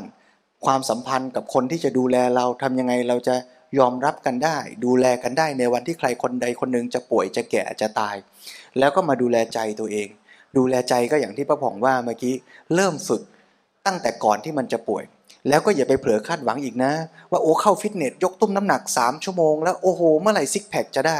มันก็ตันหานั่นน่ะอยากจะได้เร็วๆอย่างใจอะเพราะฉะนั้นไอ้อยากเนี่ยก็ต้องเอาให้ชัดนะ อยากตันหาไม่ดี แต่เราอยากแบบฉันทะ คืออยากทำให้มันดีตามเหตุปัจจัย เราก็ต้องมาดูแลทั้งใจทั้งกายของเรา อย่างมีฉันทะที่จะดูแลมันให้ดี แต่ไปแต่อย่าเผลอที่จะมีตัณหาหลอกตัวเองว่ามันต้องดีสมใจ แล้วเราก็ทำด้วยฉันทะทำด้วยปัญญา เต็มความสามารถทั้งกับตัวเราด้วย ทั้งกับกายและใจของเรา แล้วก็กับคนรอบข้างด้วย